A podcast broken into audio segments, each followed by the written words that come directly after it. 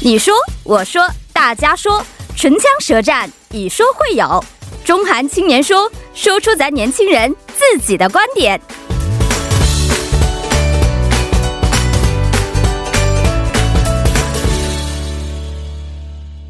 中韩青年说，说出两国年轻人自己的观点。那么每周日的中韩青年说呢，将会邀请中韩两国青年代表，围绕当下中韩两国年轻人关心的话题展开讨论。嗯，今天呢，作为中国青年代表出场的是高丽大学应用语言和文化协同专业的研究生张文俊。张同学，你好。你好，我是来自高丽大学的应用语言与文化协同专业的研究生张文俊，现在主要做的是建筑学和城市环境的研究。大家好，你好，你好。那另外一位啊，也是我们的老朋友了，是韩国的青年代表翻译员高耶林高女士，你好。你好，各位大家好，我是高耶林，很高兴能够再次来到这里。非常欢迎二位的到来啊！那每年的四月二十三号呢，是世界读书日啊，就是想倡导大家多去读书。可是我们现在呢，特别是在东方的一些国家当中啊，看到更多的是年轻人们在地铁呀等等公共场合刷手机的情况更多一些，很少有人可以静下心来拿一本纸质的书籍去看啊。甚至呢，以前我们也知道，很多人都会在一边读书一边做笔记，现在基本没有出现过看书做笔记的情况了，是不是？啊，所以今天呢，我们就围绕当下年轻人们读书的话题和两位好好的聊一聊啊。那首先想问一下二位，二位现在都是高材生了啊，那最近，呃，什么时候读过非学习类的书籍呢？我个人来说的话，因为我之前因为是学理工科的嘛，嗯，然后个人平时像小时候会喜欢读一些历史相关的书籍，特别是喜欢读野史之类的，哦，然后对于一些文人墨客的一些呃风情杂风情杂韵比较感兴趣，嗯嗯，然后最近读的一本书叫《中国哲学简史》，我感觉特别有趣，对。啊，有趣吗？觉得会，对对对，真不容易。是。我前些日子看了一本是关于世界经济展望与变化的书籍。已经买了一年多了吧，前十页还没有看完，因为实在是想培养一下自己经济方面的一些特质啊，但实在是培养不起来，因为是实在太枯燥了。哎，啊，是这个样的。那小的时候，其实我也喜欢很很喜欢读书，我甚至自己找来鲁迅的很多的一些杂文去读，当时非常非常喜欢。但现在我再翻开以前的书籍，我都想想想不起来当时读它的动力到底是什么样了。看来可能跟人的这个经验呢，跟人的年纪有很多的一些原因在里边啊。对。那呃，高女士呢，最近读的书是什么时候？还记得吗？嗯，其实说起来还真有点惭愧，因为我觉得我最后读的一本书大概是在五六月份，就是在进公司之前。哦。啊，我呢，其实一般比较喜欢读这个侦探推理小说。嗯嗯。所以说我当时我记得我最后读的一本书呢，是一本叫做《无证之罪》的书。嗯嗯嗯，《无证之罪》讲的是也是侦探也是侦探推理小说。哦，有意思吗？这样的书籍？呃，非常有意思，可以自己推理一下，想一想这个真凶到底是谁。一边看一边想真凶到底是谁，是不 是？类似于我们看日本动画片的感觉，是吧？啊，有点那个那那个情节在里边是，嗯，没错。那现在我们都说年轻人是刷屏容易读书难啊，就是可能就是因为这个原因，因为手机当中很多的一些信息非常快速、简单明了的，让我们可以了解得到。对。但书籍呢，有一个投入的过程当中啊，呃，二位听完我们刚才说的这句话，说刷屏容易读书难的想法是什么样的呢？我觉得我个人来讲呢，我还是比较同意的，因为很多人如果说我们把书当成一种一种去寻找信息的一个手段的话，那手机肯定是要比书要快得多，整理的也非常好，啪啪啪几个字搜进去就一下子能找到自己想要找的是什么。嗯嗯。对，就特别是像我在国内读大学的时候，因为在课堂上老师讲的很快，不可能等到每一个同学都记好笔记，所以说大部分人都带电脑去记。然后别的同学看到，哎，他也带电脑了，然后他说，呃，挺快的。然后大家都用这个笔记电脑做笔记会更方便一些。对，嗯嗯，是。所以我在上大学的时候，大家可能更多的还是用这个文字的方式记在书上，是吧？对。或者贴条啊，每一张都是贴一些小其他的一些小笔记，是吧？对对对。但现在看来，很多大学生都是拿电脑去上课。当时看了一下，还挺吃惊的这件事情。没想到只是十年的时间，变化非常的迅速啊！真的是。呃，那中韩两国读书的情况是什么样的？两位有没有一些调查呢？哦，我做了一个简单的调查吧，然后就是韩国就业平台有两个就业平台，他们十月份公开了一个调查的结果，然后结果显示呢，韩国成年男女呢一年平均阅读量是十三点七本，还有一个统计呢是根据韩国文化体育观光部二零一八年发布的二零一七年国民读书实况调查结果，那这个结果显示呢，二零一七年一年内阅读一本一般书籍以上的人口比率呢，成年人只有百分之五十九点五，学生呢是百分之九十一点七，嗯。哦，这个这个书籍可能也指的是非考试、非学习类书籍。是的，我们这里所说的这个一般书籍呢，就是除了教科书、参考书、什么备考书啊、杂志和漫画以外的纸质书。学生们可能会更多一些。有的时候学生读书的原因也是老师们要求的，说假期你要读几本书，对对对，然后回来要写一些读书读后感，是吧？对，可能这样的一些原因在里边。没错。那中国的情况是什么样的？就根据中国统计口径可能不太一样，嗯，然后二零一六年的时候说的是，呃，平均阅读量是七点八六本。但是对于这个数字的话，我是远远的拖了后腿啊。对对对，可能对于每个每个地方，因为中国人口多嘛，所以说对于统一口径啊，或者是或者是统一的平台，可能不太一样，它的数据可能多少有一些出入的。对，嗯，是这样啊。嗯，其实现在人读书少的原因有很多种啊，但是有一个很多的原因就是说，我们在通过一些呃书籍去学习的时候呢，书已经不是唯一的来源了，对不对？对对。可以，比如说现在学习的方式有很多种多样的，什么网络视频呐，网上教学呀。啊，还有在网上可以搜索很多的一些资料，对，轻而易举的可以学到我们想要学的一些知识在里边。是，而厚厚的书籍可能就是因为耐心的原因、时间原因，没有办法去研究到当中啊。嗯，那两位是怎么看待这个现象的呢？首先的话，我是觉得在时间上的把控上，如果是上课的话，可能你真的没办法。跟上老师的节奏的话，那你只能用一个更快的速度去加紧，不然的话，你上课的速度落后于其他同学，可能在学习上是跟不上的。嗯，然后第二个是现在是数字化时代、信息化时代，叫第四次产业革命嘛，大数据的时代，可能更多的要需要这种云技术的存在。嗯，它的存在肯定有它的必然性，但是我们要时刻保持我们自己本身的一种生活习惯，就像有些同学他会看一些书，然后从书当中会。截取一些对于人生当中有一些呃好的部分，他可以把它记录下来、整理下来。所以说，有的时候你会用这样的一些事情来提升你的生活方式，让你的生活态度能够变得平缓一些，不要在这种就是大的环境下让你的心变得更加复杂。我觉得这样是很重要的。嗯，是。嗯，高女士呢？我也非常赞同这个观点吧。我觉得这种变化其实从一个方面来讲，可以是非常乐观的看待的。嗯，因为书以前是我们唯一的一种获取信息的方式，但是现在呢，这种方式呢多样化了，而且有些人吧，他们可能就是不适合读书，不适合坐下来去找那么多资料。那现在有了网络，有了各种手机啊这种平台，让我们轻而易举的就可以搜到自己想要的信息。没错，我觉得这种现象是非常好的。嗯，是，嗯，这个是可能因为现在的我们的一些社会文化导致的啊。那其他的原因，两位有没有分析过呢？还有一个的话，我个人是认为，因为我之前有在做过一个公益项目，是关于就是给那个视觉障碍的人，因为他们不能看书嘛，所以说我们就去录音。就如果就选拔一些志愿者，我们的声音嗓音足够好，然后把我们的音把这个书录下来，然后他们就可以通过这个渠道来听到哦的这本书是怎么呈现出来的。所以说，我觉得这个也是有一定的必要性，针对一些就是关键的和就是重要的部分群体来说的话，嗯嗯嗯是。好，高女士有什么补充的地方吗？嗯，确实是这样。刚刚我们提到了，可能就是环境的因素啊，或者个人这种身体方面的这因素啊。嗯那其他的一个可能，我觉得我们越来越不读书的另外一个原因，可能是没有养成这个习惯吧。哦，因为我看到周围的朋友的话，如果他们从小喜欢读书的话，长大了也是比较喜欢读书的。是。但是有一些小朋友可能就是小时候没有养成这个习惯，更喜欢出去活动。这样的话，可能长大了也是这样。对，是没错。现在很多小朋友可能小的时候更多的是接触的手机啊、平板电脑啊，新的一些媒。体的一些方式是吧？嗯，就很难想象说让这些从小接触电子产品的孩子们能拿起纸质书籍好好读一本书。这个其实一个习惯的改变是非常难的，对不对？那呃，现在有一种新型的读书模式，就是有声书籍，对不对？两位怎么看待这个现象？嗯，我觉得这个现象是也是一个，就是给人们提供了一个新的选项吧。嗯，其实我在网上也提前搜了一下，因为我对这个有声书籍也不能说非常的。嗯，非常的了解。嗯，那网上我看的一些帖子呢，他们就说这个有声读物吧非常有用，因为就是自己做家务活的时候或者运动的时候呢，随时都可以听这本书。嗯，因为真的有些人他们就是抽不出时间来坐下来静静的看一本书。嗯嗯。而我觉得从另另外一个观点来看的话，如果说之前有更多的人干脆就不喜欢看书的话，至少这个听书的新的一个选项呢，给人们带来了一个新的选择，能让过去干脆不读书的人至少能够接触到书的内容。嗯嗯。对，确实，因为我之前有同同学这样提过他的一个。观点就是说，很多人可能无法提供一个非常完整的时间来沉浸在一本书的时间里面，所以说他可能无法获取大量的信息。那这个时候，他可以用一些碎片化的时间来补充这样一些就是知识的漏缺。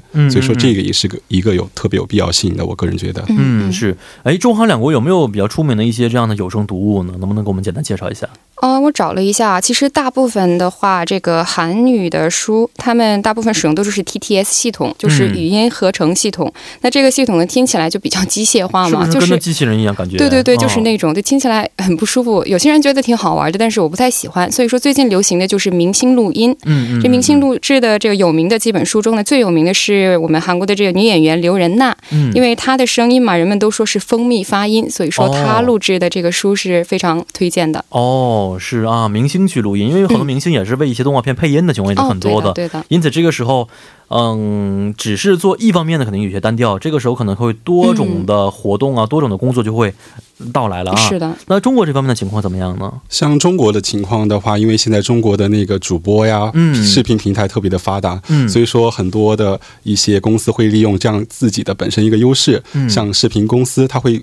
推出这样一个板块，嗯，来推出就是给一些就自己想用碎片化的时间来听书的人，让他们通过这个平台来通过读书就听书的方式来获取一些信息和资料。嗯，是。两位怎么去评价有声读物呢？觉得它真的能够帮助人们重新的唤起对于知识和书籍的欲望吗？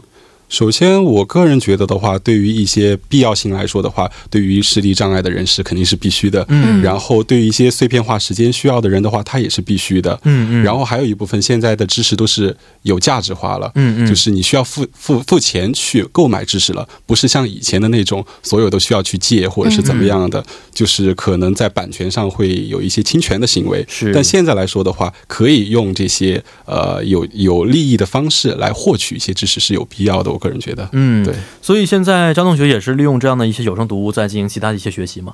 对，像在韩国学习当中，我会利用像之前刚刚提到的那个 A P P，我会用它听一些像韩语的考试备考的一些资料，对，像听力的练习啊，或者是个人有些需要，像我个人可能会比较喜欢语言，像我会听一些法语的东西，虽然说我可能不会说它，但是我就想要。就陶冶一下自己的情操，这种对是哎，这么说来，虽然都用的是同一款软件，但是听的类型完全不一样。像我听的，可能娱乐方面更多一些，嗯，相声、小品呐，这睡前要听的，因为可以助睡眠的。嗯，有的时候听完之后。更清醒了，因为实在太招笑了。这情况是，嗯，那高女士也平时会用这样的一些软件来丰富自己的一些生活吗？啊，是的，我最近用的越来越多了。因为现在上下班的时候嘛，会觉得无聊，然后往往带一本书在手上也是挺好的。但是因为我的包已经够沉了，是容不下再装一本书。女孩子的话，包有时候也是很小嘛，所以也装不下，我还得手提着，很不方便。所以说最近上下班的时候也是喜欢找一些自己喜欢的散文呐这类的听一听。哦，也经常会用，觉得这样的其实对。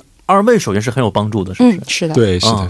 啊，那呃，现在啊，我们有的时候说，以前说叫看书，对不对？对。现在因为这个有声读物的原因呢，我们变成听书了啊。嗯，对。呃，以前我们说听书的话，更多的是指的评书这个方面。嗯。现在我们说听书的话，可能就是用声音的方式来了解我们所不能看的一些书籍。对。那如果说将来大家都用听的方式来去读书的话，两位觉得那个时代真的是一个好的时代吗？我觉得对我来说吧，可能。我还是希望这个读书能够读书和听书的两种选项都存在，嗯，因为我希希望的未来是这样的，就是读书的话，我觉得最大的差异呢，就是你可以物理上有一本书在手上，嗯，然后翻开这个每一个页面，然后翻到下一页，给人也是带来一种成就感，嗯，而且书本身它有我觉得独特的感觉，所以说带来的是一种整体的体验，不能说单纯的是一个很机械化的吸取信息的一个动作，嗯，所以说听书呢固然对其他的一些，就像我们刚刚提到的一些有视觉障碍的人士啊或者其他人群会带来很大的帮助，嗯，但是我们仍然需要读书这样的一个模式，我也真的希望越来越多的人能够抽出一些时间，在繁忙的工作中能够有这么样的一个闲暇。能够好好坐下来去品味一本书，嗯嗯，哦，也希望读和听同时存在的是对的。那张同学，您是怎么去思考的？我个人觉得，因为之前可能有一些媒体或者是大的趋势，觉得可能纸质版的媒体是不会存在的，在将来的数字化时代。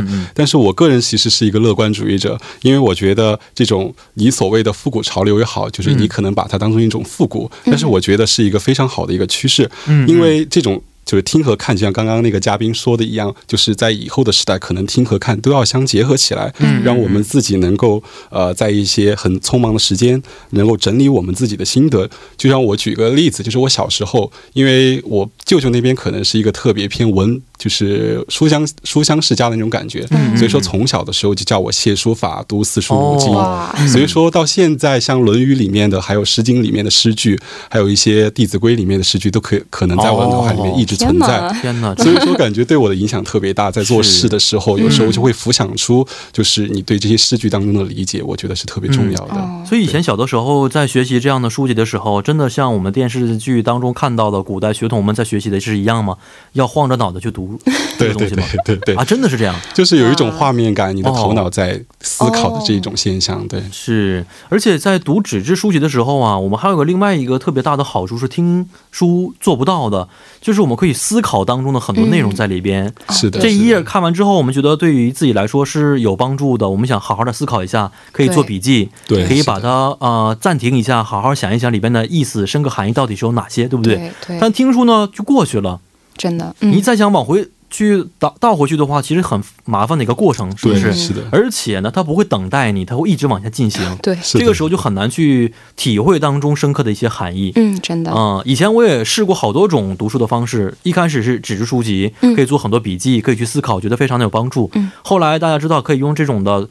电子读物器这样的一些东西，是不是？对对啊，用电子的方式去看书，但是呢，不能做笔记，觉得非常的麻烦。嗯，听书虽然很简单，但是呢，只能是很，呃，浅表的，不能很深刻的去了解书籍当中一些内容。我觉得这个也是刚才我们所说到的纸质书籍不能够代替的一个方面。嗯，那两位现在如果给一个机会，给一段时间的话，给一本书的话，你们会用哪种方式去了解这本书呢？首先的话，我个人第一，呃，其实我对于一本书的话，首先看它的书上的一些介绍，嗯，然后。听朋友的推荐，嗯然后朋友如果说这本书确实对你挺好的，然后他看过之后，他对于这本书的评价，因为看了书之后，你对他的心得其实是不一样的。然后根据你每个人他经历的环境，还有整个人的成长过程，他对这本书的理解也是不同的。嗯所以说，可能这本书适合别人的时候，可能不适合你。但是你就需要去深入的了解这本书到底适不适合你现在的这种呃所处的环境。嗯嗯对，就像我最近看的那个《中国哲学简史》一样，嗯我第一次看它的时候，我觉得这本书很枯燥。很无聊，嗯，因为我觉得他讲的都是很宽泛的东西，是对，因为中国的士农工商那些呃文文儒就是百家。百家争争霸的那个时代，感觉讲的很多大道理都是属于那个古老的时代。感觉现在这个时代已经不适合那些，而且特别的浪漫主义，对对对对，特别理想的理想化的东西。是，但是现在在看的时候，我发现里面很多的精髓都留在我们的中国人的骨血里面。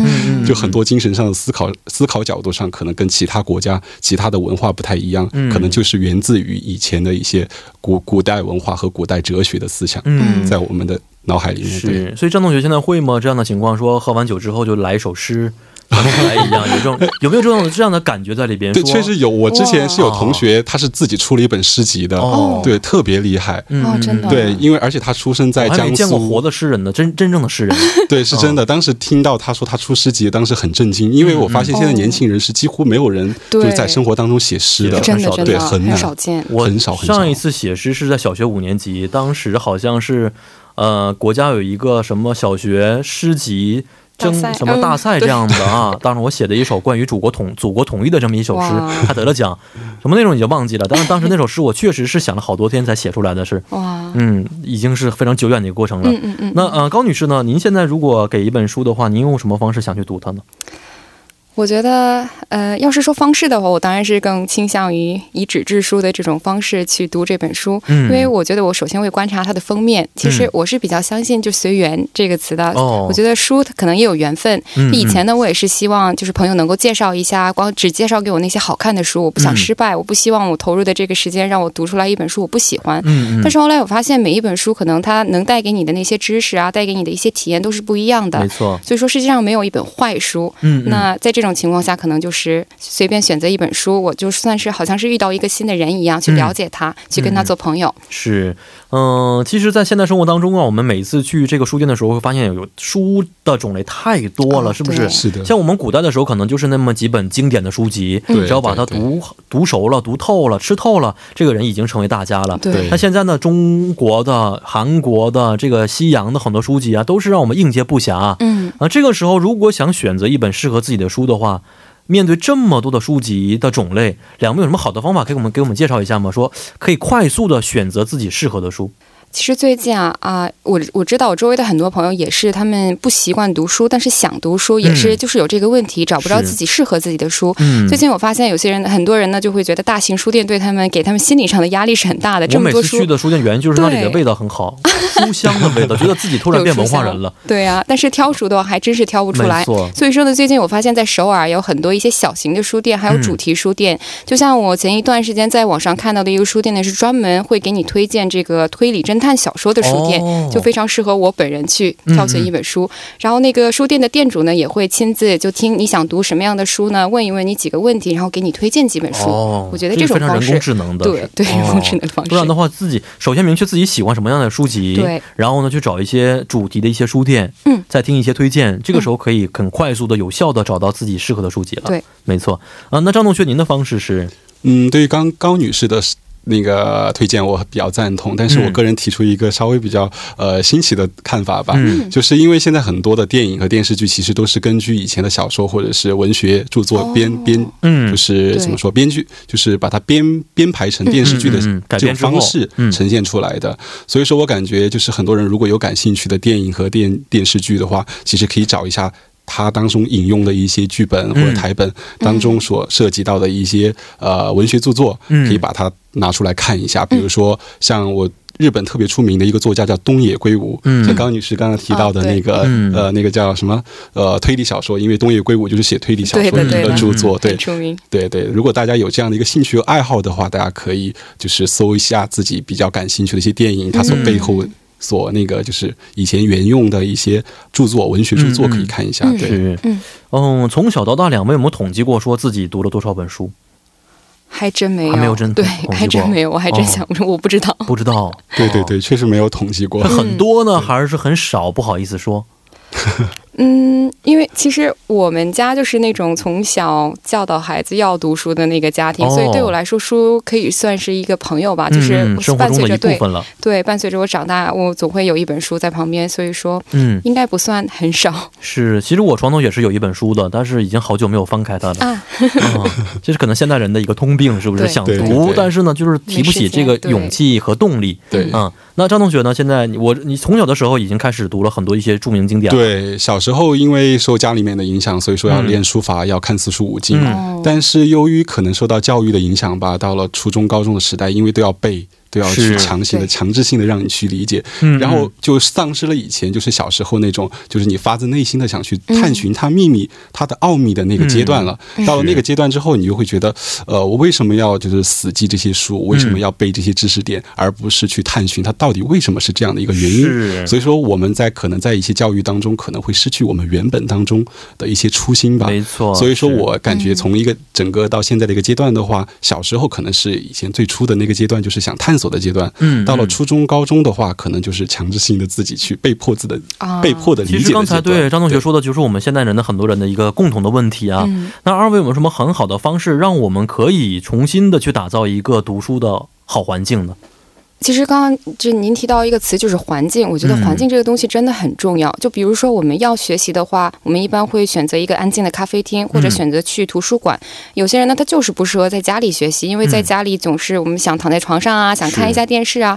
所以说，营造一个能够读书的环境是非常重要的。那最近呢，也有很多咖啡厅是专门为这些喜欢读书的人准备的，或者说图书馆呢，它本身就是为了读书而存在的一个地方。所以说，我认为真正想要读书的话，拿一本书，不要把。把那天计划的很满，就是给自己一些闲暇时间，然后找一个安静的地方，安下心来去试着读一读。我觉得这个方法可能会更好一些。嗯，先走出第一步，是不是？是然后再养成习惯。对。那张同学，您的方法是？我个人觉得，首先，如果你假如是一个不太爱看书的人的话，你可以给自己调少一些时间，不要给自己，比如说一天要读完一章或者读完一百页这么大的量。计划。对，你可以一天读十页或者是二十页，让自己从小的量当中收获一些乐趣，然后再提升自己的一些。大的量大的书籍来看，对，是啊，也是从第一部开始，是不是？对对对，好，也希望今天通过两位的啊这个讲解呢，使得我们现代人可以有更多的时间、更多的机会去接触书籍啊。非常感谢二位的参与，咱们下一次节目再见。